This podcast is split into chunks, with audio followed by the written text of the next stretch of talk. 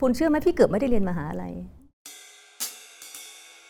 พี่ก็คุยกับพ่อด้วยเหตุผลและหลักการว่าชีวิตพี่พ่อเลี้ยงได้ แต่เราต้องขอเลือกทางเดินของชีวิตพี่เอง พี่ถามว่าแล้วพี่จะใช้ความคิดเรื่องอะไรได้ นอกจากทำตามสิ่งที่มันเป็นอยู่ มันก็ไม่ได้สนุกสำหรับพี่ละก่อนที่พี่จะทำพี่จะหาข้อมูลวิเคราะห์ให้เยอะที่สุดแล้วพี่ก็จะลุยกับมัน แล้วพอพี่ทำมาแล้วนะคะ พี่มีแต่คำว่า I am possible ไม่มีคำว่า impossible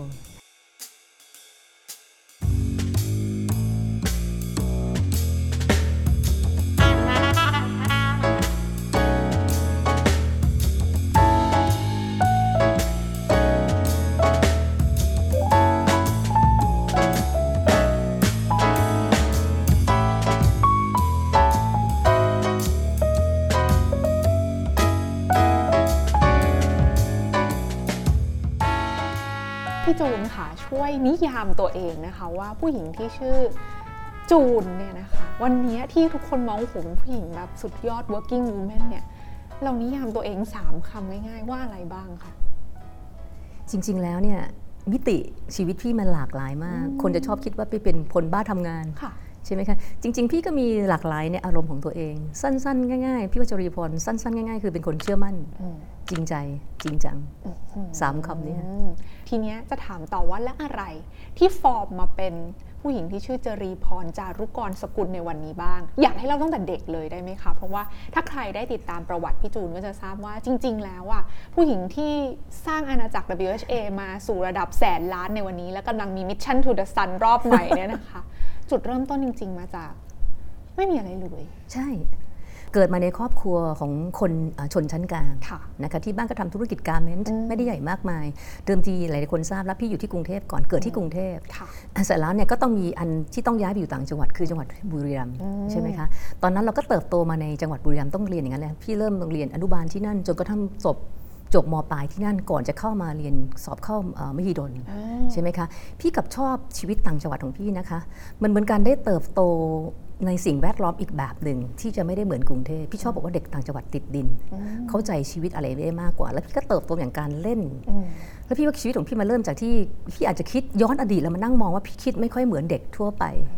นะคะ ตั้งแต่การเล่นของพี่ตอนเด็ก ๆ แล้วนะคะ พี่ชอบที่จะเป็น หัวหน้าคนอืมพี่ชอบที่เอาเด็กข้างๆ บ้านพี่อะมาเล่นมามามามารวมตัวกันแล้วก็เล่น ในแบบที่พี่กำหนดไว้อ่าแต่มันต้องสนุกฉะนั้นทุกคนที่มาอยู่กับพี่คือเต็มใจแล้วก็ตั้งใจที่จะมาเล่นกับพี่เพราะพี่พาเขาเล่นในสิ่งที่สนุก บางครั้งพี่ก็จับเข้ามาสอนหนังสือเรียนหนังสือคือมันต้องได้ทั้งสนุกแล้วก็ได้ความรู้ ตรงนี้ทำให้ไม่ใช่แค่เด็ก ๆ อยากมาอยู่กับพี่ มันหมายถึงพ่อแม่ของเขาอืมก็อยากจะให้มาเล่นกับเราด้วยอ่านะคะหรือบางครั้งเนี่ยเชื่อไหมฮะสมัยก่อนเด็กๆเนี่ยดื้อกับพ่อแม่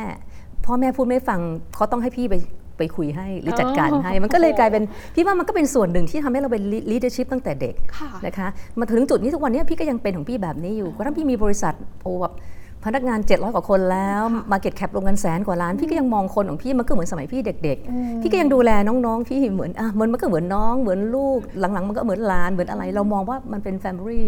ที่มันอบอุ่นประมาณอย่างนั้นนะ พี่ชอบคิดว่าคนเรามันเลือกเกิดไม่ได้นะคะ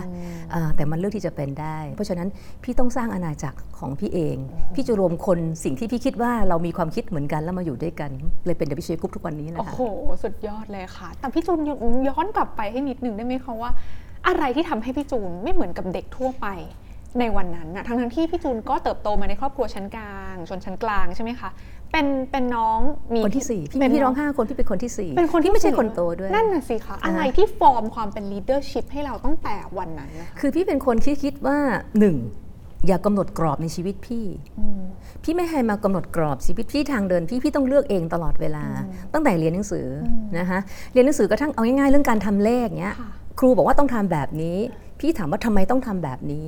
พี่จะคิดวิธีของพี่เองตลอดเวลา พี่จะไม่คิดวิธีนี้ พี่จะคิดวิธีของพี่ต่างหากขึ้นมา ซึ่งมันจะต้องได้ผลลัพธ์ที่ถูกต้องแต่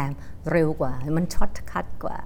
ถ้าพี่ถือว่าพี่คิดสำเร็จแล้วเป็นพี่คิดอะไรต่างๆ พี่จะไม่ได้คิดว่าให้พี่จำพี่เป็นคนที่ไม่ค่อยจำอะไร แต่พี่ชอบผูกโจทย์ ผูกสูตรขึ้นมาในในหัวพี่เสมอขึ้นมา แล้วพี่ก็จะดูผลว่ามันคืออะไรอะไรดีกว่า อะไรดีกว่าพี่เลือกวิธีนั้นนะคะ เพราะหลายครั้งพี่ยังเคยคุยกับครูอย่างเงี้ยอาจารย์บอกว่าพี่ทำผิด พี่ถามว่าผิดตรงไหน ก็คุณทำไม่เหมือนวิธีที่ครูบอก พี่พิสูจน์ให้เห็นเลย พี่ทำอย่างเงี้ยมันผิดตรงไหนแค่หนูทำเร็วกว่าอาจารย์แค่นั้นเอง เขาก็อึ้งไปอะไรไปอย่างเงี้ย แล้วพี่ก็จะมีความคิดของพี่เองเสมออะไรเงี้ย หรือการเล่นถามว่าทำไมพี่ต้องทำแบบนี้ พี่ก็ไม่เล่นวิธีนี้สิ หรือใครมาบอกว่าพี่ต้องทำอย่างนี้วาย พี่จะวายเสมอทำไมอะทำไมที่พี่ต้องทำแบบนี้มันไม่ใช่สิ่งที่พี่จะต้องทำพี่ก็คิดของพี่ไปเรื่อย หรือกระทั่งตอนที่บอกว่าโตขึ้นอยากจะเป็นอะไร หลายๆคนก็บอกแน่ๆเลยฮะอาชีพอะไรนะหมอ ครูตำรวจ สมัยก่อนก็มีแค่ไม่กี่อาชีพอะไรประมาณนี้ใช่ไหมคะแต่พี่บอกไม่ ให้พี่มาเริ่มต้น8ปดโมงเช้าห้าโมงเย็นเลิกงาน แล้วพี่ต้องทำตามแบบนี้หมดมันไม่ใช่ชีวิตพี่อันพี่ต้องทำอะไรที่มันเครียดโลกของพี่เองตั้งแต่เด็กพี่ก็คิดของพี่แบบเนี้ยค่ะแล้วครูบอกให้จะโตขึ้นอยากจะเป็นอะไรเด็กหกเด็กอยู่ป .6 10 ขวบ นึกไม่ออกหรอกว่าคือคำพูดนักธุรกิจ พี่เขียนว่าอยากเป็นแม่ค้าแม่ค้าโอ้โหมันก็เป็นเรื่องขำที่พี่จำได้แม่นเพราะครูเขียนแซวกลับมาเขาคงคิดว่าพี่ทำไมไม่อยากจะเป็นเหมือนคนอื่น อยากเป็นแม่ค้าเหรอคะเราเลยจำคำนี้แม่นว่าเราโดนครูแซวแล้วครูน่ารักมากชื่อสุวรรณาโอ้เราก็จำได้ขึ้นมาเนี่ยเราเลยเออตั้งแต่พอเราย้อนอดีตเออใช่เราไม่ได้คิดเหมือนตรงนี้เลยอะไรแบบนี้ขึ้นมาค่ะโอ้พี่จูนค่ะ แต่ว่ามันสุดยอดมากเลยอะต้องบอกว่าสิ่งที่พี่จูนเป็นน่ะทีนี้วันเด็กยุคเนี้ยคนรุ่นใหม่อะ มีความคิดแบบนี้ ทุกคนอาจจะรู้สึกว่าเฮ้ยฉันก็ไม่ได้อยากอยู่ในกรอบอ่าฮะฉันอยากพิสูจน์ ฉันอยากมีเส้นทางของตัวเอง แต่อันนี้ก็ต้องเรียนตรงๆค่ะพี่จูนว่าสังคมไทยเราอะเราอาจจะถูกปลูกฝังมาอีกแบบนึง มีความรู้สึกว่าเฮ้ยถ้าเราคิดแตกต่างจากคนอื่น หรือเราเลือกที่จะทำต่างจากคนอื่นอะเราแปลกพี่จูนเจอเหตุการณ์แบบนั้นบ้างไหมแล้ว เราก้าวข้ามความคิดเห็นคนอื่นตอนนั้นมาอย่างไรถึงแบบคงอัตลักษณ์ความเป็นตัวเราแล้วแบบเติบโตต่อได้ความคิด แรกเลยนะฮะคือคุณพ่อพี่เนี่ยต้องก้าวข้ามไม่ได้ คือต้องเรียนว่าการที่เราต้องการออกจากกรอบ การที่เราจะแตกต่าง การที่เราบอกว่าเราต้องการสร้างทางเราเอง เราต้องมีของนะคะเราต้องมีของก่อน เรามีต้องมีต้นทุนของตัวเราเองก่อนค่ะไม่ใช่ต้นทุนทางสังคม ต้นทุนของตัวเราเองนี่แหละ ซึ่งจะทำให้ผู้ใหญ่เชื่อเราหรือเปล่าว่าเรามีของ เรามีความรับผิดชอบพอที่จะก้าวออกจากคอมฟอร์ z โซนมีความรับผิดชอบกล้าออกมาที่จะกล้าบอกว่าเราจะไปตามทางของเราเองนะคะไม่ใช่คุณยังต้องขอโทษนะคะ ขอเงินคนอื่นใช้ หรืออะไรทุกอย่างขอเงินพ่อแม่แต่คุณบอกว่าคุณจะไม่ทำตาม คุณจะไปในโลกที่คุณจะไป แต่โลกที่คุณจะไปมันใช่ไหม เราต้องอยู่กับความเป็นจริงนะคะไอการที่คุณบอกจะไปสร้างโลกสร้างชีวิตสร้างต่าง คุณต้องรู้ว่าเราต้องอยู่กับความเป็นจริงด้วย อย่างเช่น อะตอนเด็กๆเนี่ยคุณพ่อพี่พี่ก็เรียนนะพี่เป็นผู้หญิงที่เกิดเกิดมาในครอบครัวคนจีนอืมโอ้โหอันนี้ทิปปิโคมากเลยค่ะซึ่งผู้หญิงไม่ต้องเรียนหนังสือใช่ผู้หญิงเดี๋ยวก็แต่งงานใช่ ใช่ไหมคะตอนที่พี่จะขอเรียนคุณเชื่อไหมพี่เกือบไม่ได้เรียนมหาลัยเพราะจังหวะมีช่วงหนึ่งชีวิตพี่ตอนที่พี่อยู่ม .4 แล้วที่บ้านแล้วอยู่จะขึ้นม .5 ที่บ้านพี่อะย้ายไปขอนแก่นอ่าแล้วพี่จะย้ายยังไงเพราะวิชาพี่กำลังอยู่ม .4 ขึ้นม .5 ตอนนั้นมันมีวิชาเรื่องที่มันไม่ตรง ถ้าพี่จะไปขอนแก่นแปลว่าพี่ต้องเรียนซ้ำม .4 ใหม่พี่บอกใครจะเรียนซ้ำม .4 ใหม่แล้วพี่ต้องถ้าเกิดพี่จะจะเรียนต่อที่เดิมพี่ต้องอยู่คนเดียว แล้วเด็กอายุ 14 พี่เรียนเร็วแล้วพี่ต้องอยู่คนเดียวโอ้กลัวผีก็กลัวผีอะไรขึ้นมา คุณพ่อพี่ก็จะไม่ยอมจะให้พี่ย้ายไปเราไม่บอกไม่ต้องเรียนหนังสือหรอกมาทำธุรกิจทำการค้าได้เงินมากมาย พี่บอกไม่พี่ก็คุยกับพ่อด้วยเหตุผลและหลักการว่าชีวิตพี่ พ่อเลี้ยงได้ แต่เราต้องขอเลือกทางเดินของชีวิตพี่เอง แต่พี่มีต้นทุนของพี่เองคือหนึ่งพี่เป็นเด็กที่เรียนดีมากอืมโอเคะแนนพี่อะไรทุกอย่างมันเป็นการพูดว่าให้พ่อพี่ต้องเชื่อพี่ว่าสิ่งที่พี่ทำคือพี่ได้คะแนนดีมากอันนี้คือของๆนี่คือของที่พี่จูนบอกที่เราบอกอ่าถูกไหมคะสองเราทำตัวดีมากหนึ่งเพราะพ่อพี่ดูมาก พี่ไม่เที่ยวพี่ไม่เกเรไม่อะไรเลย พี่บอกขอให้พี่พี่แค่พี่เรียนหนังสือค่ะแค่นั้นเอง แล้วคะแนนเป็นตัวพูฟวัดว่าพี่ทำได้ตามนั้น เพราะเราต้องขอเงินพ่อแม่อยู่ขึ้นมาสุดท้ายท่านก็ยอมให้พี่เรียน พอพี่เรียนเสร็จพี่ก็เข้ามหาลัยได้ค่ะใช่ไหมคะอืมพอพี่จบมหาลัยก็มาอีกละข้อเสนอ ไม่ต้องไปทำงานข้างนอกไปเป็นลูกจ้างเขาทำอะไรกลับเงินเดือนได้มาทำธุรกิจกี่พันที่บาทบ้านกลับมาธุรกิจที่บ้านให้เงินสามเท่าอืม พี่ก็บอกว่าพี่ไม่ต้องการธุรกิจแบบนี้ทำการเม้นแล้วเปิดหน้าร้าน ตั้งแต่เช้ายันเย็นไม่มีวันหยุดอะไรเลย มันทำให้พี่ชีวิตพี่คิดอะไรไม่ได้ พี่อยากจะเรียนต่ออยากจะทำงาน อยากเรียนต่อโทอยากตั้งบริษัทเขาก็บอกว่ามันจะใช่เหรือบอกมันคือมันคือทางที่เราขอไปอ่าแล้วก็พูดให้เห็น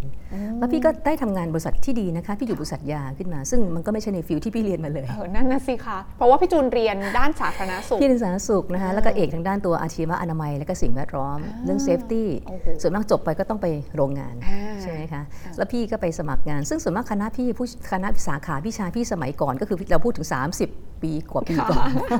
30กว่าปีก่อนมันมีแต่ผู้ชายเรียนแล้วผู้หญิงเข้าโรงงานมันเหมือนวิศวะสมัยก่อนนี่แบบผู้ชายอะแต่สมัยนี้วิศวะนี่ผู้หญิงเยอะมากมันมันคนละสมัยกันละมันก็เป็นเราก็แบบโดนคำถามแปลกๆสายตามองว่ามีผู้หญิงเรียนได้วยเหรอทำแบบทำแบบหน้าตาดูถูกเราแล้วก็งงมากเฮ้ยทั้งที่ตอนที่เราเรียนนี่นะ เราคะแนนสูงมาก ถัดมาเราก็คือเวลาการฝึกงานการ practice เนี่ยเราไม่ได้แพ้ผู้ชาย เพราะเราอาจจะไม่ได้เหมือนผู้หญิงเท่าไหร่นะเออก็ได้เข้าใจมันทำให้จุดหักเหของชีวิตแต่มันก็ดีพี่ยังขอบคุณคนนั้นถึงทุกวันนี้เลยค่ะทำให้พี่ไม่สมัครงานในสิ่งที่พี่เรียนมาอ่า พี่บอกว่าทำไมพี่ต้องทำงานในสิ่งที่พี่เรียนมาด้วยมันไม่จำเป็น คนเราสามารถเติบโตในสิ่งอื่นได้อืมพี่ก็เลยไปสมัครงานอยู่บริษัทยาขึ้นมาค่ะนะคะขึ้นมา พี่ก็มามาอีกทางหนึ่งประมาณมันก็มาแปลกทำให้พี่เออบริษัทยาไปสมัครงานนั้นที่ไม่รู้ว่าดีเทลยาทำอะไร ไม่รู้ไม่รู้เลยว่าทำงานยังไงด้วยซ้ำไปโอ้โหอะไรประมาณนั้น แต่ว่าเงินดีมาก เงินดีมากใช่ไหมต้องเรียนว่าแล้วพี่ก็บอกว่าพี่จะกลับมาที่คณะด้วยเงินเดือนคนแรกที่สูงที่สุดอืมก็ทำได้ทำได้ค่ะพี่กลับมาในเวลาไม่กี่เดือน เดือนเดือน detail ยาไม่ได้เยอะค่ะแต่ ค่าคอมกับ incentive เพราะพี่ขายเก่งมาก พี่ได้ top ออกมา top sales top อะไรตลอดเวลาเลยขึ้นมา เพราะจุดขายพี่ในการขาย พี่ก็ไม่ทำไม่ไม่ได้ทำเหมือนใครค่ะพี่ก็ไปวิเคราะห์ดูพวกคุณเขาทำงานกันแบบนี้ถามว่าทำไมพี่ต้องทำแบบนี้ พี่ทำตรงข้ามกับคนอื่นเขาหมดเลยทำให้ภาพลักษณ์จดจำอาจารย์หมอเขาจำหน้าเราได้จำยาที่เราขายได้ ยอดยาแล้วก็พุ่งกระฉูดแบบนี้ โดยที่พี่มาทำไม่ได้เหมือนใครเลยเมื่อสมัยก่อนขึ้นมาพี่กับกับคณะไปเลี้ยงน้องๆ ด้วยเงินเดือนที่สูงที่สุดในรุ่นในตอนนั้นโอ้โหเท่ขึ้นเลยมาตอนนั้นที่พี่จูนบอกว่าททำไม่เหมือนใครอะเราย้อนทางกลับทำทำยังไง แล้วเราสังเกตมาได้ยังไงว่า เฮ้ย ถ้าเราไปทางเดิมมันมันไม่น่าใช่แล้ว เราต้องลองทางใหม่ดีกว่า แต่ว่าการลองเนี่ยทีน่าว่ามันมีประโยชน์มากสำหรับคนยุคนี้ที่ก็อยากจะลองอะไรใหม่ ๆ ในแนวทางใหม่เหมือนกัน แต่บางทีเราก็ไม่รู้ว่าเราลองแล้วมันเฟลฟรีหรือเปล่าอะค่ะ มันต้องมีตัวชี้วัดสิเออวัดยังไงคะพี่จูนอะอย่างเช่นอะเล่าดีเทลสั้น ๆ ก็ได้เมื่อ 30 กว่าปีก่อนค่ะง่ายๆ ถ้าเกิดว่าคนไปเขาเรียกว่าอะไรนะ ไปโรงพยาบาล ไปเขาเรียกไป OPD อ่าคุณจะเห็นว่าพนักงานผู้แทนขายยา จะอยู่หน้าห้องอาจารย์หมอโอ้เพียบเลยเพียบเลย แล้วพี่ก็มองการทำงานคือหนึ่งก็วิ่งไปถึงเวลาอาจารย์ออกตรวจพอออกมาเสร็จผู้แทนก็จะกรูเข้าไปหาอาจารย์อืมเพื่อจะพยายามให้อาจารย์ก็เรียกรีมายภาษายาเรียกว่ารีมาย จำตัวเองให้ได้ว่าอยู่บริษัทอะไรใช่ไหมคะหรือเอ่อก่อนที่อาจารย์จะมานั่งโต๊ะนี่คือสมัยก่อนนะแต่สมัยนี้เป็นยังไงพี่ไม่แน่ใจค่ะนะสมัยก่อนก็คือว่าจะเอา literacy ต่างๆ หรือกิมมิคต่างๆ ไปวางบนโต๊ะอาจารย์ เพื่อจะให้อาจารย์เห็นว่าใครมาแล้วยาของใคร พี่ก็ไปแอบดูก่อนที่อาจารย์จะมา พวกผู้ช่วยห้องพยาบาลก็จะเอาเอกสารทั้งหมดกวาดลงใส่ถุงพี่ก็เออพิกเลซี่แผ่นหนึ่งหลายตังค์อาจารย์เขาจะรู้ไหมน่ะว่ามาแล้ว เพราะว่าไม่เห็นแล้วค่ะ กวาดลงหมดแล้วแล้วพี่ก็ดูต่อ โอ้อยู่หน้าห้องอาอาจารย์ พี่ก็เคยถามอาจารย์หมอออาจารย์คะมารูมอาจารย์เป็นสิบคนอาจารย์จำได้ไหมจำไม่ได้หรอกเยอะขนาดนี้ เราก็งงว่านั่นคือสิ่งที่เขาทำกันนะพี่บอกทำไม แล้วพี่ก็นั่งดูอะโอ้อาจารย์แต่ละคนมาเช้าที่พวกโรงเรียนแพทย์เจ็ดโมงมาละพี่ก็รู้แล้วพี่ก็เพราะพี่พี่เป็นสิทธิ์เก่าของมหิดลนั่นคือคณะตังรามาโรงพยาบาลรามา นั่นคือสมัยก่อนเราก็ดูอาจารย์แต่ละแผนกอยู่ชั้นไหนชั้นไหนเจ็ดโมงเช้าพี่ไปถึงโรงพยาบาลแล้ว ไปรออาจารย์หมเพราะว่าอาจารย์จะต้องเซ็นชื่อไงนี่คือสมัยอาจารย์ค่าสวัสดีก่อนจะตกใจเธอมาทำไมเช้าขนาดนี้อะไรเงี้ยใช่ไหมคะเราก็เนี่ยไปเจอตั้งแต่7จ็ดโมงเช้าสิ่งแรกที่อาจารย์เห็นคือหน้าพี่ทุกเช้า ถัดมาอาจารย์ผู้ใหญ่คุณจะเอาอะไรไปบอกเขาว่าให้ใช้ยาคุณเป็นไปไม่ได้ สิ่งที่พี่ทำคือบางทีพี่เอาเปเปอร์ต่าง ๆอะไรเงี้ยอาจารย์คะอันเนี้ยมันคืออะไรหนูไม่เข้าใจเรื่องนี้ กลายเป็นว่านี่เธอจบที่ไหนเนี่ยอะไรเงี้ยพอเราบอกเราจบที่หนูอ้าวแล้วอาจารย์คนนั้นคนนี้สอนเธอมาละสิกลายเป็นอาจารย์สอนเราไงแล้วก็แต่ละวันเรามีคำถามอาจารย์คะเรื่องนี้คืออะไรอาจารย์เรื่องนี้ไม่อาจารย์มันมีดีเสิร์ชคือการมันก็เหมือนลูกศิษย์อาจารย์อะไรพวกนี้มันคือการทำงานอีกแบบหนึ่งเลยค่ะมันก็กลายเป็นว่ายอดตัวเลขของพี่ก็พุ่งกระฉูดขึ้นไปอะไรแบบนี้คือนี่คือแค่เรื่องเดียวที่พี่ทำตรงข้ามกับคนอื่นเขาอืมนี่คือความโดดเด่นที่เราสร้างเองได้ใช่จากแค่การสังเกต ใช่ไหมใช่คะค่ะแล้วก็ลงมือถูกทำค่ะถูกต้องเนาะแต่ทีเนี้ยฟังดูเหมือนแบบโหพี่จูนไม่ว่าจะเลือกไปเส้นทางไหนอะมันก็ดูจะประสบความสำเร็จได้เป็นอย่างดี แล้วถ้าพี่จูนยังอยู่ต่อในในสายของการเป็นรีเทลยาตัวแทนขายยา ก็น่าจะประสบความสำเร็จอย่างต่อเนื่อง แต่อะไรที่ทำให้อยู่ดีๆพี่จูนบอกว่า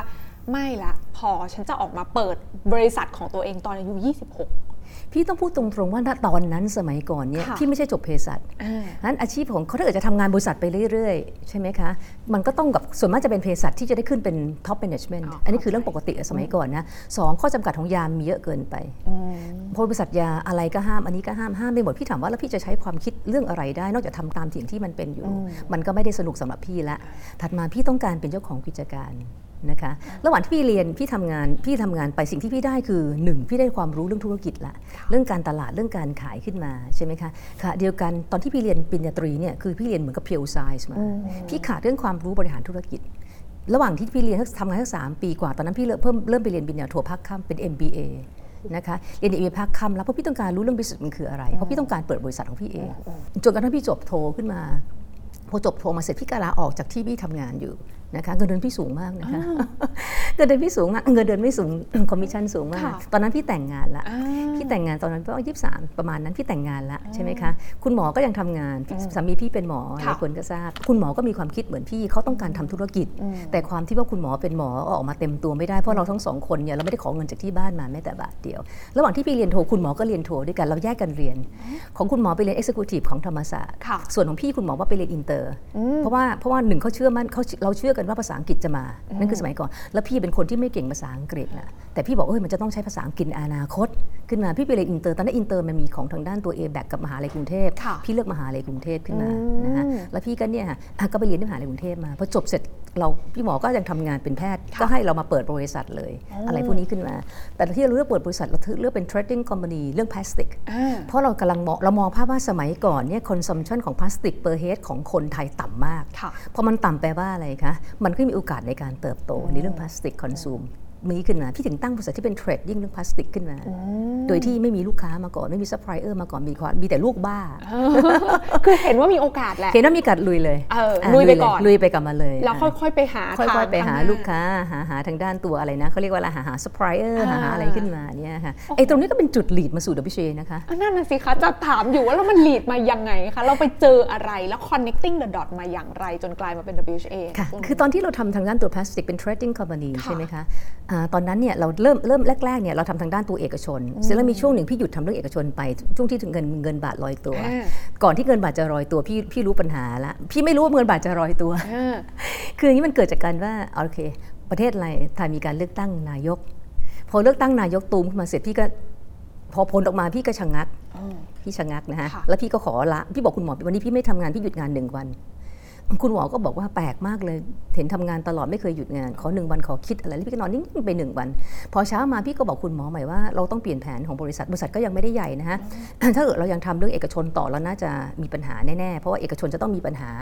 เราไปทำราชการดีกว่าเขาถามว่าจุนมองยังไง ประเทศไทยจะต้องมี crisis มีปัญหาขึ้นมา พอมี crisis ขึ้นมาปุ๊บรัฐบาลจะต้อง spend เงิน ขึ้นมาถูกไหมฮะ เป็นเงินใส่เข้าไปในระบบเพื่อให้มันรอดได้ ก็จริงๆค่ะเงินบาทลอยตัวทุกอย่างเจ๊งหมดเอกชนเจ๊งก็หมดเลยตอนนั้นขึ้นมา แต่พี่ตอนนั้นพี่ละกลับลำไปทำราชการพี่ไม่มีหนี้ศูนย์แม้แต่บาทเดียว โอ้โห คือจังหวะแค่เห็นผลการเลือกตั้ง แล้วจากข้อมูลต่างๆ ที่มันอยู่ในสมองพี่จูนมาคือประมวลได้แล้วว่าไม่ได้แล้วไม่ได้เอแล้วกชนไทยไม่น่ารอด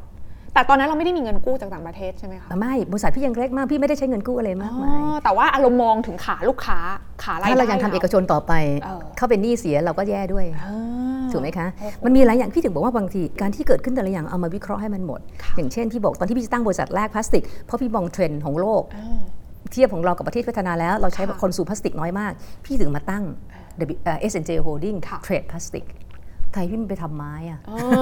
นั่นพี่น่ะทำพลาสสิติกค่ะพอถึงจุดหนึ่งเรามองภาพว่าเออเกิดการเลือกตั้งขึ้นมามันมีประเด็นแน่อืมๆพี่บอกเปลี่ยนมะพี่ไม่ทำเอกชนมาทำราชการอ่าโอ้โหเสร็จพอถึงจุดหนึ่งมันเริ่มดีเศรษฐกิจเริ่มดีเริ่มกลับขึ้นมาเปลี่ยนมาทำเอกชนต่อออ่าในเอกชนนั้นส่วนหนึ่งก็คือพี่มีทำตัว pallet plastic ค่ะขายเข้าไปใน warehouse อ่าโอเคเนี่ยแหละค่ะ พี่ถึงเริ่มจับภาพว่าลูกค้าพี่รายใหญ่ ก็ใช้แบบใช้ตัว pallet plastic อะไรประมาณอย่างนี้ขึ้นมา สั่งของแบบสั่งอย่างเออเจนตลอดสั่งเสร็จเอาของวันนี้เอาของพรุ่งนี้ที่ขำที่สุดก็คือเอาของเมื่อวานอ่าเราก็บอกโอ้โหพี่สงสัยจูต้องขึ้นทำแมชชีนไปส่งของพี่แล้วก็ขำกันนะฮะเออแซวก็คือสนิทกันก็แซวกันว่าเล่นสั่งสั่งของวันนี้ EPO มาวันนี้แต่จะเอาของเมื่อวานเนี่ยเออคือมันคือเออเจนมาก เราถึงเข้าไปดูจริงๆว่ามันเกิดปัญหาอะไรขึ้น ถึงเห็นโอกาสมหาศาลอยู่ในนั้นขึ้นมาเราถึงเห็นว่าอ๋อทางด้านตัวคลังสินค้าของประเทศไทยสมัยก่อนหรือหรือสมัยก่อนเรียกว่าโกดังมันไม่ได้ค่ะตอบโจทย์เรื่อง operation อืมเราถึงมองภาพตรงนี้ทั้งหมดเลยพอเราเข้าไปเสร็จอ๋อเข้าใจละเราถึงมองว่าเออมันเป็น niche market ใช่ไหมคะประเทศไทยมาเริ่มจากเมื่อก่อนเป็น industry agriculture เป็น industry ถัดมาที่เรามองภาพคือนี่คือ 20 ปีก่อนนะฮะคือภาพของด้านโลจิสติกจะต้องมา แต่ตอนพี่พูดคำว่าโลจิสติกคนไม่รู้ว่าคืออะไร ใช่ ไม่มีใครเข้าใจว่าคืออะไรขึ้นมา แต่ถามว่าคนทำโกดังมีเยอะไหมเยอะ คนทำ warehouse มีไหมมีทำรัสเซียเราทำก่อนไม่ใช่ แต่ตอนที่เราคิดจะมาทำถามว่าให้พี่ทำเหมือนคนอื่นเขาใช่ไหมพี่ก็ไม่ทำพี่ถึง introduce concept ใหม่ด้วยคำว่า build to suit เข้ามาในตลาดค่ะตอนนั้นทุกคนถามว่า build to suit คืออะไรานั่นน่ะ เราก็บอกว่าคือแทนที่คุณจะมานั่งบอกว่าคือคนสมัยก่อนที่มีที่ดินค่ะไม่รู้จะทำอะไรที่มันอยู่นอกเมือง ก็จะเอาที่ดินสร้างโกดังอืมสร้างไวท์เฮาส์ตามสภาพค่ะตอกเข็มบ้างไม่ตอกเข็มบ้างใช้ไปพื้นซุดไปอะไรไปสิ่งแวดล้อมมันก็ไม่ได้ไม่ตอบโจทย์ operation คันบริษัทข้ามชาติใหญ่ๆเราก็มานั่งดูว่าเขาไม่ได้สนใจที่จะลงทุนเรื่องนี้เอง ก็คือหรือว่าเป็น third party asset ไม่ใช่พอ business ของเขาเขาก็จะไม่ลงทุนเอง ที่จะลงทุนส่วนมากก็คือทางด้านตัวโรงงานค่ะอันนั้นนะถือว่าเป็น core business เขาจะลงทุนเอง เราถึงเห็นโอกาสตรงนี้ไงคะว่าโอ้ตรงนี้มันเป็นตลาดมากมายมหาศาล คือมันอาจจะเป็น niche market ในอดีต แต่พี่เชื่อว่าอนาคตมันจะเป็น a must standard ซึ่งคนจะต้องมี ตอนนั้นพี่ก็ใช้เวลาถึง2ปีในการคุยกับลูกค้ารายใหญ่ขึ้นมาจนถ้ามันเกิดโปรเจกต์แรกขึ้นมา พี่คุยตั้งแต่ปี 2003ค่ะโปรเจกต์แรกพี่เริ่มได้คอนแท c t ปี 2005 ใช้เวลา2 ปี ตอนนั้นเราสร้าง b 2 s โปรเจกต์อันหนึ่งคอนอ่า distrib- เรียกว่า distribution center ไม่ใช่คลังสินค้า ไม่ใช่ warehouse ค่ะ warehouse คือคลังสินค้าคือจัดเก็บ distribution center คือศูนย์กระจายสินค้าคือการกระจาย definition ก็ต่างกันแล้วนะฮะ อย่างเช่นการออกแบบ warehouse แค่จัดเก็บของไม่ต้อง distribute บ่อยเพราะฉะนั้นไอ้หน้าก็เรียกหน้าโหลดหน้าท่าเล็กแคบๆก็พได้อแต่พอเป็น distribution center มันเอ่อยูรี่ต้องไม่เยอะมากมาย เพื่อให้มันได้ cost ได้ทางด้าน cost effectiveness ขึ้นมาฉะนั้นการที่เราจะดีไซน์อาคารแล้วก็เปลี่ยนเป็นอย่างเงี้ย หน้ากว้าง กว้างกระจายสินค้าให้มากอ๋อๆรถขนส่งมาใช่ชึบพี่อะแป๊บเดียวโหลดไปเลยการดีไซน์ operation พี่เริ่มจาก inside out ค่ะเริ่มจากดีไซน์ in operation ก่อนถึงดีไซน์อาคารอะไรต่างๆอันนี้ขึ้นมาไอ้ตรงนี้เนี่ยค่ะอาคารหลังแรกของพี่เสร็จนี่คือ in one roof นะ53,000ตารางเมตร หลังแรกหลังแรกใหญ่ที่สุดในทางด้านตัวพี่ว่าในสิเป็นเอในด้านอาเซียนในตอนนั้นเลยไม่มีใครใหญ่เท่านี้ในตอนนั้นเลยนะคะโอ้โหขึ้นมาปี 2003 ได้โปรเจกต์แรก ในขณะที่คนส่วนใหญ่อาจจะยังไม่รู้จักเราด้วยซ้ำอะว่า WHA คือใคร แล้วเขามั่นใจได้ยังไง พี่จูนใช้อะไรในการคอนวินให้ลูกค้าเห็นภาพเดียวไปกับเราค่ะ2ปี 2ปีในการคอนวินส์ให้ลูกค้าเข้าใจต้องเข้าใจว่าลูกค้าของพี่เป็นบริษัทข้ามชาติค่ะเราต้องโดนสแกนทั้งตัวเลยแหละค่ะ ว่าอะไรคืออะไรไง พี่ว่าอาจจะโชคดีหลาย ๆ เรื่องตัวที่ว่าหนึ่งพี่ทำไอตัว business มากับเขาอยู่แล้ว ในการพี่ขายตัว product ไอตัว pallet plastic เข้าไปถ้าเขาเห็นภาพทางด้านตัวที่เรามีเขาเรียกอะไรนะมี relation กันมาก่อนในตรงนี้เห็นภาพความชัดในตรงนี้ขึ้นมาละสองทางด้านพี่ว่าทางด้านพี่ได้รับความ support จากผู้ใหญ่ทางแบงก์ คือต้องบอกว่าสมัยตอนนั้นพี่เริ่มตั้งบริษัทเงินเราก็ไม่ได้มีอะไรมากมายค่ะใช่ไหมคะ อย่างตอนนั้นพี่เอ่อเขาเรียกอะไรนะโปรเจกต์แรกของพี่ในยตอนนั้นอะอย่างอันนี้พูดถึงชื่อท่านได้ทางด้านดรอภิศักดิ์ค่ะซึ่งตอนนั้นเนี่ยท่านอยู่อ่านครหลวงไทย ก่อนที่จะท่านจะมีกรุงไทย ก่อนที่ท่านจะเป็นทางด้านดนตรีกระทรวงการคลังท่านน่ะเป็นคนเห็นในตอนนั้นแล้วปล่อยกู้พี่ทันทีนะตอนนั้นปล่อยกู้ ถ้าเกิดพี่จำไม่ผิดน่าจะ 400 ล้านหรือ 600 ล้านบาท เราก็อึ้งมากว่า ว่าเราเคยมาถามท่านตอนหลังค่ะนะคะว่าทำไมท่านถึงมั่นใจในการปล่อยกู้ ถามท่านตอนหลังนี่คือ ผ่านท่านเมื่อปีที่แล้ว โอ้โหย้อนไปหลายสิบปีเลยเหมือนกันราะว่านะปีที่แล้วเนี่ยท่านท่านมาเป็นบอร์ดของ SCBX อ่าเราก็ได้เจอท่านแล้แล้ววก็ถามท่านว่าพี่จูนก็ได้เจอท่านก็จำเราได้ตลอดเวลาค่ะถามว่าเอ่อเอ่อท่านคะท่านตอนนั้นน่ะท่านมั่นใจยังไงถึงปล่อยกู้เรา ท่านบอกคำหนึ่งว่าสิ่งที่คุณทำคือเรื่องโลจิสติกแล้วผมเพิ่งคุยกับทางด้านตัวเพื่อนต่างชาติ ผมว่าโลจิสติกจะมา แล้วตอนที่ลูกน้องผมเสนอโปรเจกต์นี้เข้ามาเนี่ยผมเห็นว่ามันใช่ ไอ้ตรงเนี้ยเป็นจุดที่ว่าหนึ่งเรามีแหล่งเงินกู้แล้วค่ะใช่ไหมคะสองทางด้านตัว connection ที่มีมาก่อนๆแล้วมันก็เลยเลยเกิดเกิดเรื่องความเชื่อมั่นตรงนี้ขึ้นมา แล้วพี่อาจจะเป็นคนที่ดูแล้วเป็นคนน่าเชื่อถืออตอนนั้นพี่อายุ36 36 ขึ้นมาขึ้นมา พี่ว่าแล้วพี่เข้าใจว่าคนสำคัญที่สุดก็คือลูกค้าพี่ผู้บริหารท่านนั้นเนี่ย คือเราคุยกันกระทั่งบอกว่าถ้าเราพี่พี่บอกถ้าเราถ้าตัวจูนทำไม่ได้ ในโลกนี้ก็ไม่มีใครทำได้อีกละเราพูดขนาดนี้อะเพราะเราเชื่อมั่นว่าเราทำขนาดนี้แล้วมันต้องได้สิ แล้วลูกค้าพี่ก็ support เต็มที่กับคุณจูนเราลงเรือลำเดียวกันละ ถ้าคุณถ้าโปรเจกต์นี้ไม่สำเร็จผมก็ตกงานอะเออมันมันก็เป็นสิ่งที่มันวัดใจกันเชื่อใจกัน เราต้องทำทุกอย่างให้มันเกิดขึ้นให้ได้พอมันเกิดขึ้นได้แล้วมันก็เป็น success story นั่นคือก็จุดเริ่มต้นของ WHA นั้นทุกทุกคนหลายคนที่พี่พูดถึงเนี่ยเป็นคนที่มีบุญคุณกับ WHA มาทำให้เราเกิดมามีวันนี้ได้ขึ้นมาจากสิ่งที่พี่จูนเล่าอะจะเห็นว่ามันเป็นอะไรที่ต่อจิ๊กซอว์กันมาเรื่อยๆนะคะใช่จากประสบการณ์ของพี่จูนเอง แล้วก็จาก credibility ตรงนี้สำคัญมากอืมตรงนี้สำคัญมากนะคะ ถ้าเราเป็นคนไม่มีเครดิตคุณทำอะไรก็ไม่รุ่งหรอกค่ะค่ะพี่ถึงบอกกับน้องๆ รุ่นใหม่หลายๆครั้งที่พี่เคยพูดถึงเรื่องสตาร์ทอัพต่างๆ คุณเข้าใจไหมว่า คือสมัยก่อนเนี่ยเราต้องกู้เงินแบงก์มาทำธุรกิจ สมัยนี้มันมีการ raise fundจาก investor ค่ะอย่าคิดว่าเงินนี้ไม่ต้องคืนใช่ เราอาจจะไม่ต้องคืนในฐานเงินกู้ แต่เราต้องคืนในผลประกอบการถูกมันคือศักดิ์ศรีอืมมันคือ credibility ค่ะพวกคุณจะต้องเข้าใจว่าเรื่องนี้ถ้าคุณมีกับมัน คุณจะทำอะไรก็ได้ตลอดชีวิตคุณจะสำสำเร็จ จะมีคน support คุณ ถ้าคุณทิ้งศักดิ์ศรีของคุณไปแล้ว คุณไม่มีเครดิต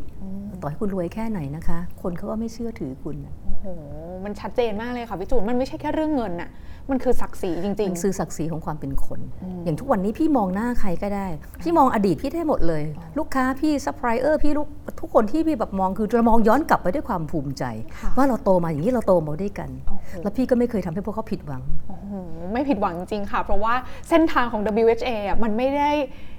สิ้นสุดที่จุดเริ่มต้นน่ะ คือจุดเริ่มต้นของ WHA ในวันที่ทุกคนเริ่มรู้จักก็คือเข้าตลาดช่วงสักปี 2012 12ใช่ไหม8คะโนเวม ber โอ้2012จำวันเกิด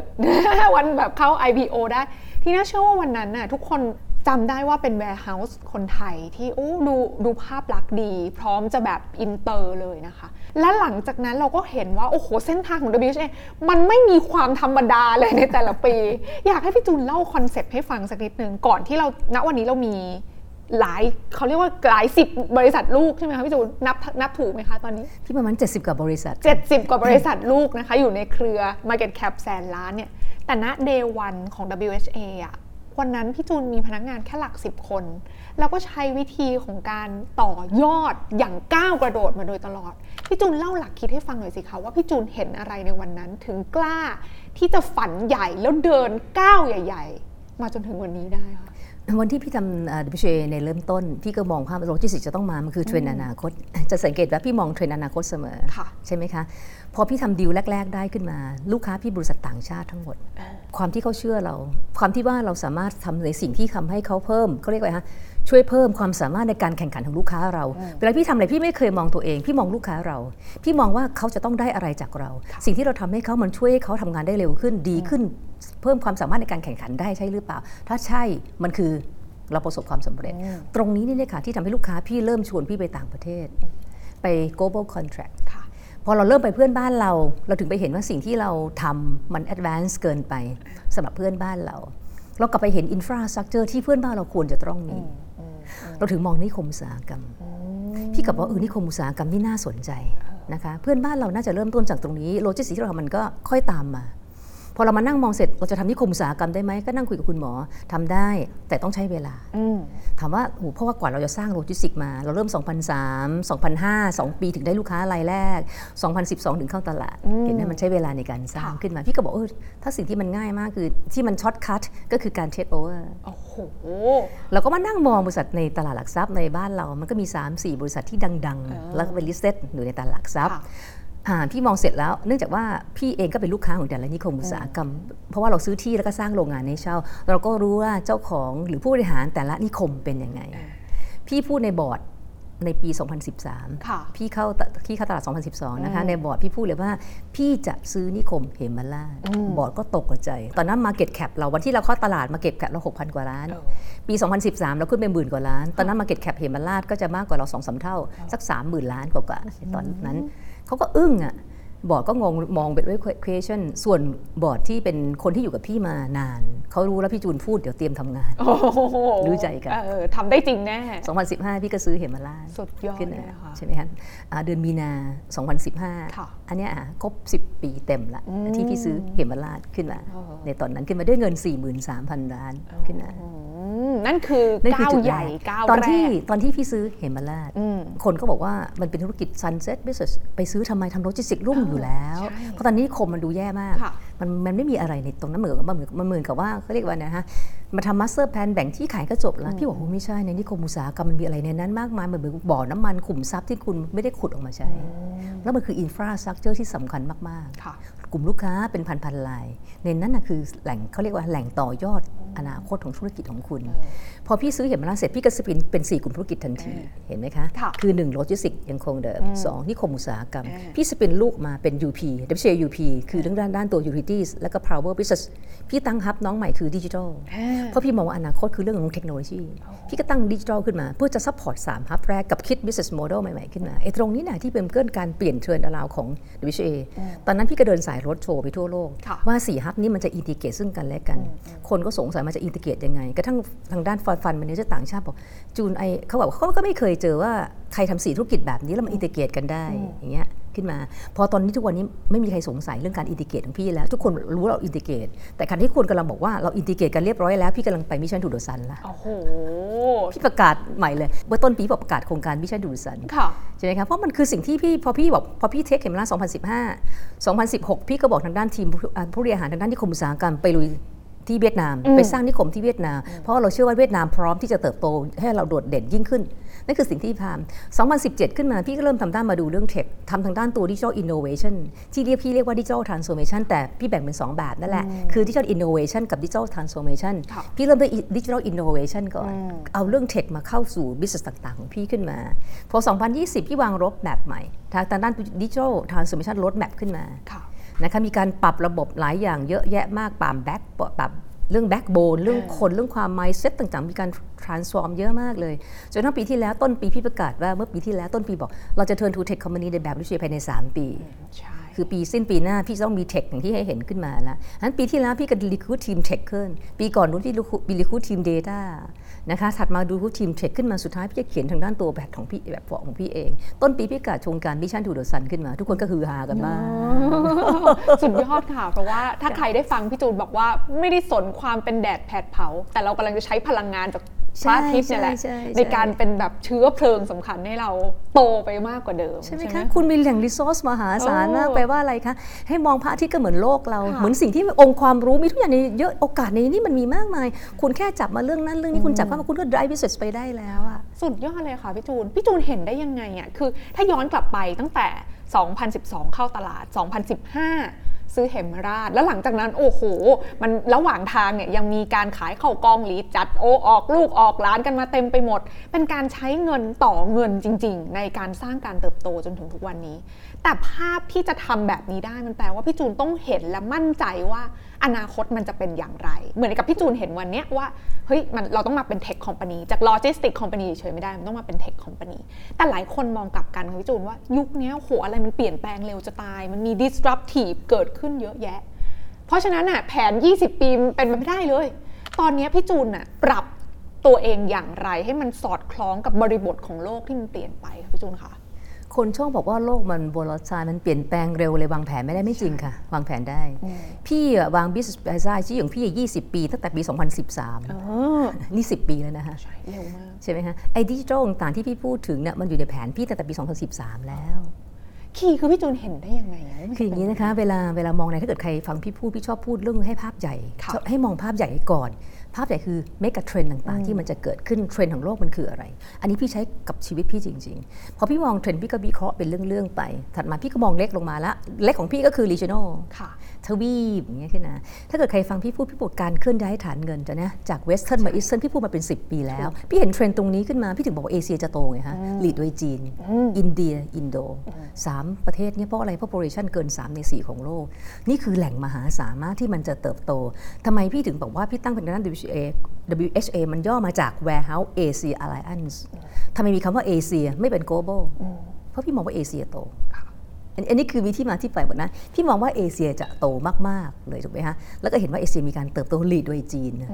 ส่วน regional ของเราคือ Southeast Asia ไทยคือตรงกลาง strategic location ของไทยคือตรงกลาง ใครก็แย่งเราไปไม่ได้นั้นเราจะใช้เอ่อเขาเรียกว่าจุดได้เปรียบตรงนี้ มาทำยังไงให้ business เราโตขึ้นไปเรื่อย ๆ นี่คือจุดมองภาพมา มาลองมาถึงในทางด้านตัวประเทศของเราละ ประเทศเรามีอะไรยังไงที่มีโอกาสจะไปต่อได้นั้นการที่เพิ่มโลจิสติกคือเทรนด์ของประเทศเมื่อ 20 ปีก่อนถูกไหมคะ ถัดมาพี่มาทำนิคมอุตสาหกรรมเทรนด์ของโลกทั้งหมดมีการเปลี่ยนเรื่องเทรนด์ไปทั้งหมด มันเกิดการสุดท้ายมาเกิดอะไรคะ geopolitics นี่คือก็คือ mega trend ค่ะถามว่า geopolitics เนี่ยโลกมันไม่เคยอยู่นิ่งอยู่แล้ว อย่ากังวลกับมัน โลกมันเป็นสองกระแสมาตั้งนานแล้ว อย่างเช่น สมัยก่อนก็คือทางด้านตัวอะไรคะ รัสเซีย อเมริกาสงครามเย็น ตอนนี้คือมาจีนกับอเมริกา มันเป็นเรื่องปกติ ถ้าใครศึกษา history ก็จะเข้าใจว่าการเปลี่ยนผ่านในทุก ๆ ครั้งขึ้นมา มันจะมีคนท้าทายแชมป์เดิมเสมออมีแชมป์ก็ต้องมีคนท้าทายเห็นไหมคะ สมัยก่อนเอเชียโตไปไปอย่างนั้นเอ่ออียิปต์ไปไหนมันก็โมฟไปอย่างนี้ยสุดท้ายกลับมาเอเชีย เพราะเมื่อไม่เกิดการท้าทายมันก็เป็นการประลองกันถูกไหมคะนั้นการประลองกันเราอยู่ที่ตรงไหนล่ะพี่ถึงบอกว่าไอการเกิดทางด้านตั้งแต่เกิดทางด้านตัวเทรดวอลทุกคนบอกแย่แล้วแย่แล้ว พี่บอกว่าเฮ้ยเรื่องดี มันจะเกิดการเคลื่อนย้ายฐานทุนมาไทย การเกิดโควิด มันจะเกิด China Plus One เอออันนี้พี่พูดมาตลอดเลยนะคะเห็นไหมการเกิดสงครามทางด้านตัวรัสเซียยูเคเราบอกเราอย่าไปยุ่งกับเขาเราอะเป็นตัวประเทศเล็ก ๆ เราเป็นกลางนี่แหละโลกทะเลาะกันยังไงก็ตามมันต้องมีจุดที่มันเป็นข้อเรียกจุดที่สงบสุข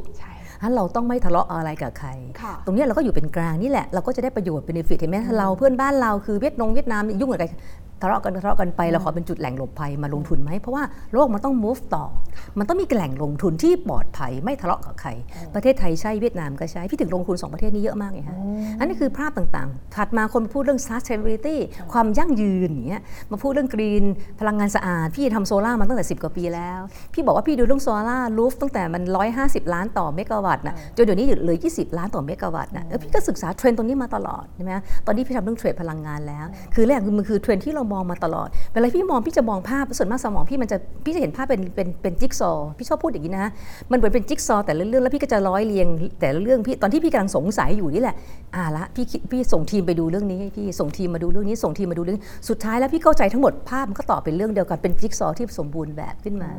นั้นคนที่เห็นถ้าหลังที่พี่กำลัง explore มันเป็นเรื่องๆแต่พอพี่ประกาศไปภาพพี่บรรชัดหมดแล้ว implement ได้อะไรแบบนี้ขึ้นมาโอ้โห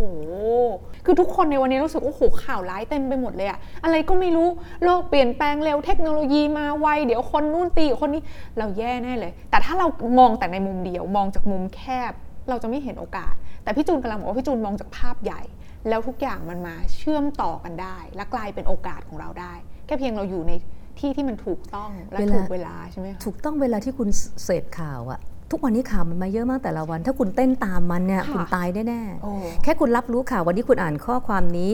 เดี๋ยวชั่วโมงหน้ามันก็เปลี่ยนละใช่ มันเปลี่ยนเร็วมาก ถ้าคุณไม่มีจุดยืนแล้วคุณไม่มีจุดนิ่ง แล้วคุณไม่จุดวิเคราะห์คุณเองเลยนะ คุณก็จะเต้นตามแบบนั้นอืมพรุ่งนี้คุณก็บอกคุณจะทำเรื่องนี้ มารืนคุณก็จะทำเรื่องนั้น มาเรื่องคุณจะทำอีกแบบหนึ่งแล้วจุดนิ่งของคุณอยู่ตรงไหน มันไม่มี คุณต้องวาง positioning ของคุณให้ดี คุณต้องเข้าใจว่าคุณคืออะไรบริษัทของคุณคืออะไร ธุรกิจคุณอยู่ในอนาคตไหม สิ่งแรกธุรกิจของคุณอยู่ในเทรนด์อนาคตหรือเปล่า ถ้ามันใช่ จะทำยังไงให้มันเป็นคนที่อยู่เหนือกาลเวลาเขาเรียกมาก่อนเทรนด์ไม่ใช่ตามหลังเทรนด์ก็ต้องมองภาพที่ตรงนี้ให้ได้ขึ้นมา ถามว่ามองยังไงล่ะ วิเคราะห์ค่ะวิเคราะห์ การอ่านข้อมูลเป็นเรื่องที่ดีนะคะ แต่อ่านแล้วต้องด้วยคิดแล้วก็วิเคราะห์สร้างสำคัญมากต้องสร้าง แล้วก็ต่อยอดให้เป็นเรื่องเดียวกันให้ได้ขึ้นมา ไม่งั้นอะคุณจะโทษทุกอย่างไปหมด สิ่งสำคัญมากๆอย่าโทษ สิ่งแวดล้อม อย่าโทษคนอื่น ถ้าคุณมัวแต่โทษคนอื่น think negative ในแต่เรื่อง คุณจะคิดลบคิดลบคิดลบเสมอ ถ้าคุณแต่เรื่องคุณที่มันเกิดขึ้นคุณเข้าใจมัน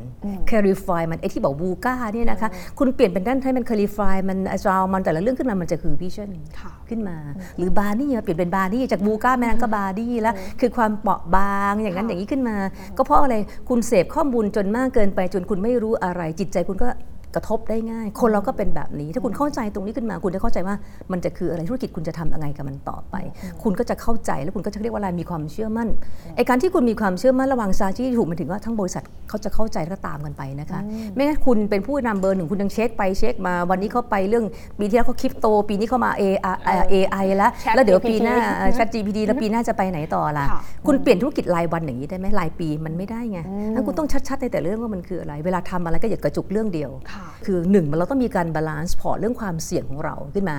ไม่ใช่อย่างเช่นพี่เชพี่บอกว่าพี่ balance พอร์ตทั้งสี่กลุ่มธุรกิจพี่ขึ้นมา เวลามันมีอะไรมากระทบจะมีบางอันที่มันดีบางอันที่มันไม่ดีทำให้มันไปต่อได้ อย่างเช่น ตอนเกิดโควิดโลจิสติกดีมากเลย นิคมไม่ดีก็เพราะว่าคนเดินทางไม่ได้ แต่ภาพรวมบริษัทพี่ก็ยังดีเพราะมันมีทั้งดีแล้วก็ไม่ดี balance กัน ปีที่แล้วนิคมดีโลจิสติกดี พลังงานไม่ดี แต่มันก็ทำให้พี่ตัว all time high growth ได้อย่างนี้ขึ้นมาเนี่ยมันมีคือจุด balance เรื่องความเสี่ยงในเรื่องแบบนี้ค่ะเหมือนการธุรกิจแต่ละคุณทำเรื่องเดียวถึงเวลามันกระทบคุณเต็มๆเลยขึ้นมาอย่างเช่น ทำท่องเที่ยวอย่างเดียว เจอโควิดก็ก็ก็เดี้ยงอะใช่ไหมคะอันนี้คือการ balance การเรื่องบาของลานควซ์เรื่องการสี่ยกระจายความเสี่ยงดูให้ดี แล้วก็อย่ามี fixed cost มากเกินไปอืมนะคะอย่าเป็นเงินที่มันไม่ใช่เงินที่จะมาสร้างรายได้ค่ะจนเกินไปทำตัวเบาอ่าซึ่งในนี้จริงนะว่ามันใช้ได้ทั้งแง่มุมของการทำงาน การสร้างธุรกิจแล้วก็เรื่องของตัวเองด้วยนะคะ แต่ว่าสิ่งที่พี่จูนเล่าให้ฟังมาดูเหมือนเส้นทางมันแบบโอ้โห การทำงานก็แบบเป็นไปอย่างใจที่เราอยากจะให้เป็นผ่านการวิเคราะห์ผ่านการสังเคราะห์มาเยอะแยะมากมาย พี่จูนเคยวิเคราะห์พลาดบ้างไหมคะ แล้วสิ่งที่เป็นบทเรียนสำคัญที่พี่จูนมองย้อนกลับไปแล้วคิดว่าเฮ้ยมันน่าจะมีคุณค่าสำหรับคนรุ่นหลังมันคือเรื่องอะไรพี่จูนจริง ๆ แล้วเนี่ยส่วนมากคนชอบถามว่าพี่ล้มเหลวเรื่องอะไรพี่ พี่ก็พยายามย้อนอดีตพี่ว่าพี่ล้มเหลวเรื่องอะไร พี่ก็ไม่ได้คิดว่าพี่ล้มเหลวอะไรเลยนะคะ เพราะว่าหลายๆครั้งที่พี่ทำอะก่อนที่พี่จะทำ พี่จะมั่นใจกับมันแล้วพี่ก็ทำก่อนที่พี่จะทำพี่จะหาข้อมูลวิเคราะห์ให้เยอะที่สุด แล้วพี่ก็จะลุยกับมัน แล้วพอพี่ทำมาแล้วนะคะ พี่มีแต่คำว่า I am possible ไม่มีคำว่า impossible ทั้นพี่มั่นใจแบบนี้ขึ้นมาพอพี่ทำพี่ทุ่มเทเกินร้อยทั้งสิ่งที่ได้มันจะต้องมีแต่คำว่าสำเร็จสำเร็จแล้วก็สำเร็จอืมนะคะ คือคนเราถ้าเกิดตั้งต้นพี่ชอบสอนคนอื่นเสมอ แค่เริ่มต้นคุณคิดว่ามันจะเฟล คุณแพ้แต่คุณยังไม่ลบ หลายๆคนชอบคิดนะ ถ้ามันไม่ได้ล่ะ จะไปสอบเข้าถ้ามันไม่ติดล่ะ ถ้าไปทำโปรเจกต์นี้ถ้ามันไม่ได้ล่ะเฮ้ยแค่เริ่มต้นคุณคิดว่ามันจะไม่ได้ คุณก็แพ้ตั้งแต่เริ่มยังไม่ได้ออกรบเลย คุณต้องคิดว่าคุณต้องชนะ คุณต้องได้สิ แต่จะทำไงให้มันได้ วางแผนดีหรือยังเหมือนกับที่ที่หลายคนชอบมาถามพี่ว่า ถ้าย้อนอดีตได้ พี่จะเปลี่ยนอะไรค่ะหรือผมว่าพี่จะเป็นคนที่พี่จะไม่พูดคำว่า ถ้ารู้อย่างนี้จะทำอย่างนี้อืมพี่เป็นคนที่ไม่ชอบคำนี้มากๆ เพราะอะไรทราบไหมคะทำไมคะ คือแต่ละครั้งของช่วงชีวิตน่ะคุณอายุ 20 อายุ 30 อายุ 50 ความรู้คุณไม่เท่ากันหรอกงั้นถ้าเกิดว่าตอนที่คุณอายุ 50 แล้วคุณบอกว่าตอนอายุ 20 คุณจะทำอย่างนี้ เป็นไปได้ไหมไม่ได้ไม่ได้แปลว่าคุณปัดละความรับผิดชอบ ปัดเขาเรียกว่าบางทีคุณอาจจะพลาดในอดีตสมมตินะคะมันอาจจะไม่ มันเป็นไม่ได้หรอกที่ความตัดสินใจณอายุ 20 จะดีมากกว่า 50ฉะนั้นสิ่งที่เราทำณแต่ละช่วงอายุณวันนี้อืมพี่จะบอกว่าพี่จะไม่เสียใจกับสิ่งที่พี่ตัดสินใจวันนี้ ผลจะออกมาเป็นพี่ก็จะรับกับมันอืม นะคะเพราะเราจะทำให้มันดีที่สุดไงอืมพอผ่านไปแล้วเรากลับมาประเมินเออตรงนี้นะ ตรงนี้ถ้าเกิดเราทำตรงนี้เพิ่มขึ้น มันก็จะทำได้อย่างนี้ขึ้นมา อันนี้คือการวิเคราะห์ละเพื่อให้อนาคตทำให้มันเร็วขึ้น อันนี้คือการวิเคราะห์สแตทแต่ไม่ใช่บอกว่าพี่ล้มเหลวตอน 20 ล้มเหลวตอน 30 ไม่ใช่ แต่พี่จะวิเคราะห์ในหลายๆช่วงขึ้นมา แล้วพี่จะมาเอามา apply ในการคิดแต่ละเรื่องเสมอมา บางเรื่องเราอาจจะทำก่อนเวลา บางเรื่องเรามองว่าถ้ามันไม่ใช่ต้องรีบจัดการกับมันอย่างเช่นอะง่ายๆ เรื่องธุรกิจเร็วๆเนี่ยเรื่อง Data Center ค่ะใครก็รู้พี่ขาย Data Center เมื่อสามเมื่อหลายปีก่อน 5-6 ปีก่อนพี่พูดพี่สนใจเรื่อง Data Center เพราะว่าพี่ทำเรื่องดิจิทัลแล้วมันเป็น infrastructure ของทางด้านเรื่องดิจิทัลพี่เลยคิดจะทำเรื่องนี้ขึ้นมา แต่พอทำไปได้ถึงจุดหนึ่งพี่ถือว่าไอ้ Data Center มัน run on lost ทุกคนที่ทำต้องหมดมัน lost หมดแหละมันต้องไปเล่นเรื่องคราวเรื่องอะไรต่อขึ้นมา พี่ก็อืมธุรกิจนี้มันมันต้องเล่นเป็น global ละขึ้นมาพอถึงจุดพี่ก็มองไอ้จุดนี้อะทำให้เราเริ่มขาดทุนมาเรื่อยๆ แต่พอจุดที่เรามองภาพดิจิทัลมันมาหมายถึง Data Center เมืองไทยเริ่มใช่ละมันหมายถึงว่า เบอร์ใหญ่ของโลกมาเล่นตลาดเมืองไทยค่ะถ้าคุณเป็นเป็นคุณจะสู้กับเบอร์หมื่นของโลกไหม มันสู้ไม่ได้เพราะสเกลมันคนละสเกลแล้วไม่ใช่ที่เรียกที่สิ่งที่เราถนัด พี่บอกเป็นโอกาสดีของพี่ exit ดีกว่า ขาย Data Center ได้กำไรมาตั้งหลายร้อยล้านสบายใจ ถือว่าล้มเหลวไหมคะ พี่ไม่ได้คือพี่ล้มเหลวนะ เพราะพี่ก็ในสิ่งที่เราลองทำไปแล้วเนี่ยเฮ้ยมันไม่ใช่จริง ๆ มันไม่ใช่ความถนัดของเราจริงๆนั้นเราอาจจะมาก่อนการอะไรประมาณนี้ขึ้นมาใช่ไหมคะพี่ว่ามันไม่ใช่ไม่ใช่ก็ขายทิ้งขายไปได้กำไรสบายใจ แล้วพี่ก็ทำเรื่องอื่นของพี่อีกต่อไปมากมายขึ้นมา มันคือการวิเคราะห์อย่างเป็นการวิเจาะเคราะห์ลึกและยอมรับ ยอมรับกับมันว่าในสิ่งมันที่คืออะไรเกิดขึ้นและเข้าใจกับมันมันไม่ใช่ล้มเหลวแล้วค่ะหลายๆคนที่ชอบว่าเออต้องล้มเหลว พังขึ้นมาแล้วก็เดินหน้าต่อชีวิตพี่มีแต่เดินหน้าต่อ ถามว่าพี่เคยผิดหวังอะไร พี่เคยมีปัญหาในชีวิตพี่มีเยอะแยะค่ะ แต่พี่ไม่เคยที่จะหยุดหยุดกับมัน อะไรก็หยุดพี่ไม่ได้พี่ต้องไปข้างหน้าต่ออขึ้นมา ใจอยู่ที่ใจเราทั้งนั้นเลย สุดยอดเลยค่ะชีวิตพี่มันไม่ได้โรยด้วยกลีบกุหลาบนะคะ มันมีเรื่องอะไรเรื่องสะเทือนใจพี่มากมายโอ้โหบางทีไม่อยากจะอยู่ในโลกนี้ก็มีอะไรก็มีแต่พี่ว่าพี่ก็ไม่ได้ล้มเหลวพี่คิดว่าชีวิตพอพี่ตื่นมามันก็ต้องไปต่อ เรามีสิ่งอะไรให้น่าทำอีกมากมายค่ะมันมีความรับผิดชอบของเราที่เราต้องรับผิดชอบคนอีกมากที่เราต้องดูแลอะไรประมาณนี้ สถานการณ์ที่อาจจะต้องพลิกผันในบางช่วงเวลา อย่างเช่น การที่ทำให้พี่จูนกลายมาเป็นคุณแม่เลี้ยงเดี่ยว ที่ก็เลี้ยงน้องได้ดีมากๆนะคะ แต่ว่าช่วงเวลานั้นน่ะอยากให้พี่จูนเล่าให้ฟังนิดนึงว่าพี่จูนผ่านเวลามาได้อย่างไร ถึงกลับมาแข็งแกร่งได้อย่างรวดเร็ว แล้วก็เขาเรียกว่าถ่ายทอดพลังบวกให้กับน้องอย่างไร คือถ้าใครได้เห็นโอ้พี่จูนจะ enjoy กับน้องในอินสตาแกรมมาก คือเป็นคู่แม่ลูกที่น่ารัก แล้วก็ support ซึ่งกันและกันเป็นอย่างดีอะค่ะในช่วงเวลานั้นที่คุณหมออาจจะไม่ได้อยู่ให้กำลังใจพี่จูนข้างๆ เหมือนก่อน อย่างที่ทุกคนทราบกันเนี่ยพี่จูนผ่านช่วงเวลานั้นมันได้ยังไงคะเรื่องนี้เป็นเรื่องที่ใหญ่สุดในชีวิตพี่นะคะเพราะจริงๆแล้วเนี่ยถ้าเกิดใครทราบตอนที่พี่เด็กๆ นอกจากที่อยากไปทำธุรกิจ พี่อยากเป็นคุณแม่ที่ดีสุดในโลกอืมพี่ชอบเลี้ยงเด็กมากค่ะ พี่จะเป็นคุณแม่อยากเป็นคุณแม่ความจุดมุ่งหมายพี่ต้องเลี้ยงเด็กอะไรประมาณนี้พี่เป็นคนรักครอบครัวมาก ครอบครัวคือสำคัญที่สุดสำหรับชีวิตพี่ ตอนที่พี่สร้างครอบครัวกับคุณหมอมา แล้วก็โชคดีมากที่เราได้น้องลูกสาวที่น่ารักค่ะขึ้นมาคนหนึ่งขึ้นมา ต้องบอกว่า 26 ปีก่อนที่พี่จะแยกทางกับคุณหมอ 26 ปีที่อยู่ด้วยกันนะคะ ชีวิตคู่มันคือเรื่องปกติอืมมันคือเรื่องปกติมันก็มีทั้งบวกทั้งลบนะคะ แต่พี่จะจำแต่ภาพดีอืมๆในชีวิตพี่เสมอ พี่หมอนี่คือคนที่สำคัญที่สุดในชีวิตพี่ นอกจากพ่อแม่ เขาพี่จะเรียกว่าเอ่อเขาเป็นเหมือน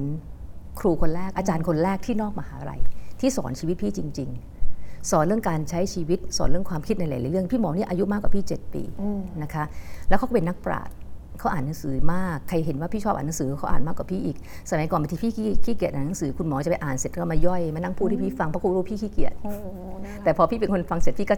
เอาไปใช้งานต่อได้โอ้อะไรโหขึ้นมาสุดยอดแต่พอคุณหมอไม่อยู่พี่ก็ต้องอ่านเอง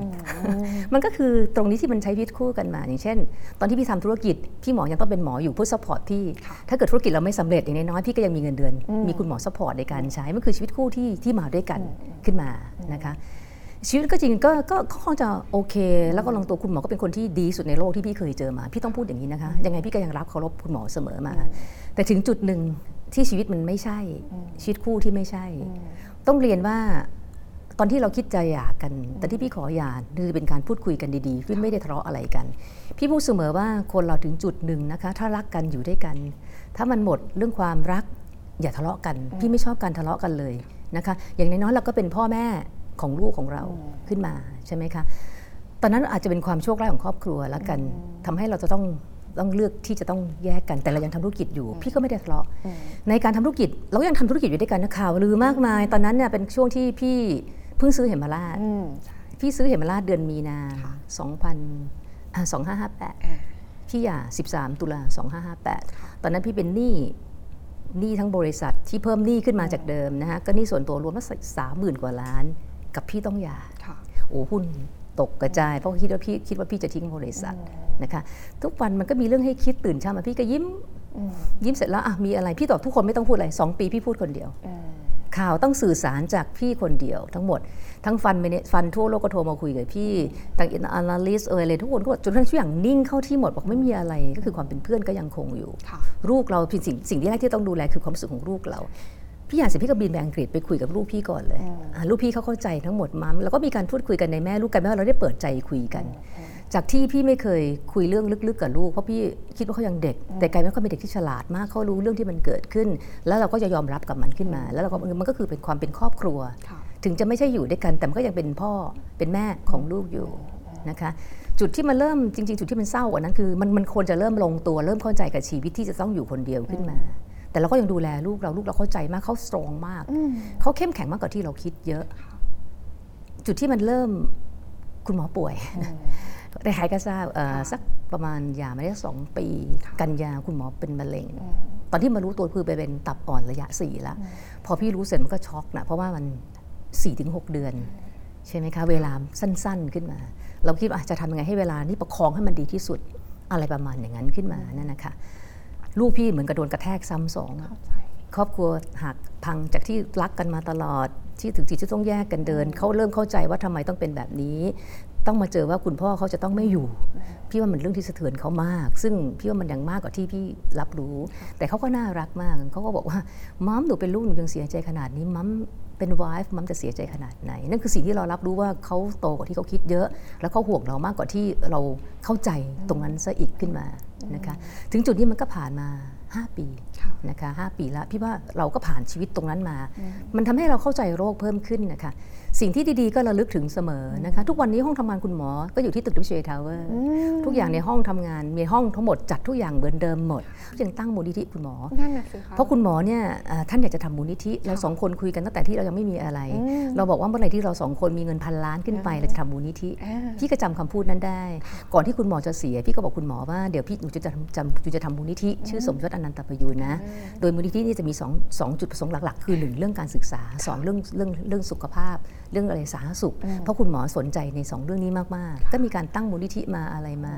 ตอนที่เกิดโควิดนะฮะพี่ก็บริจาคเงินเฉพาะมูลนิธิก็บริจาคไปหลายล้าน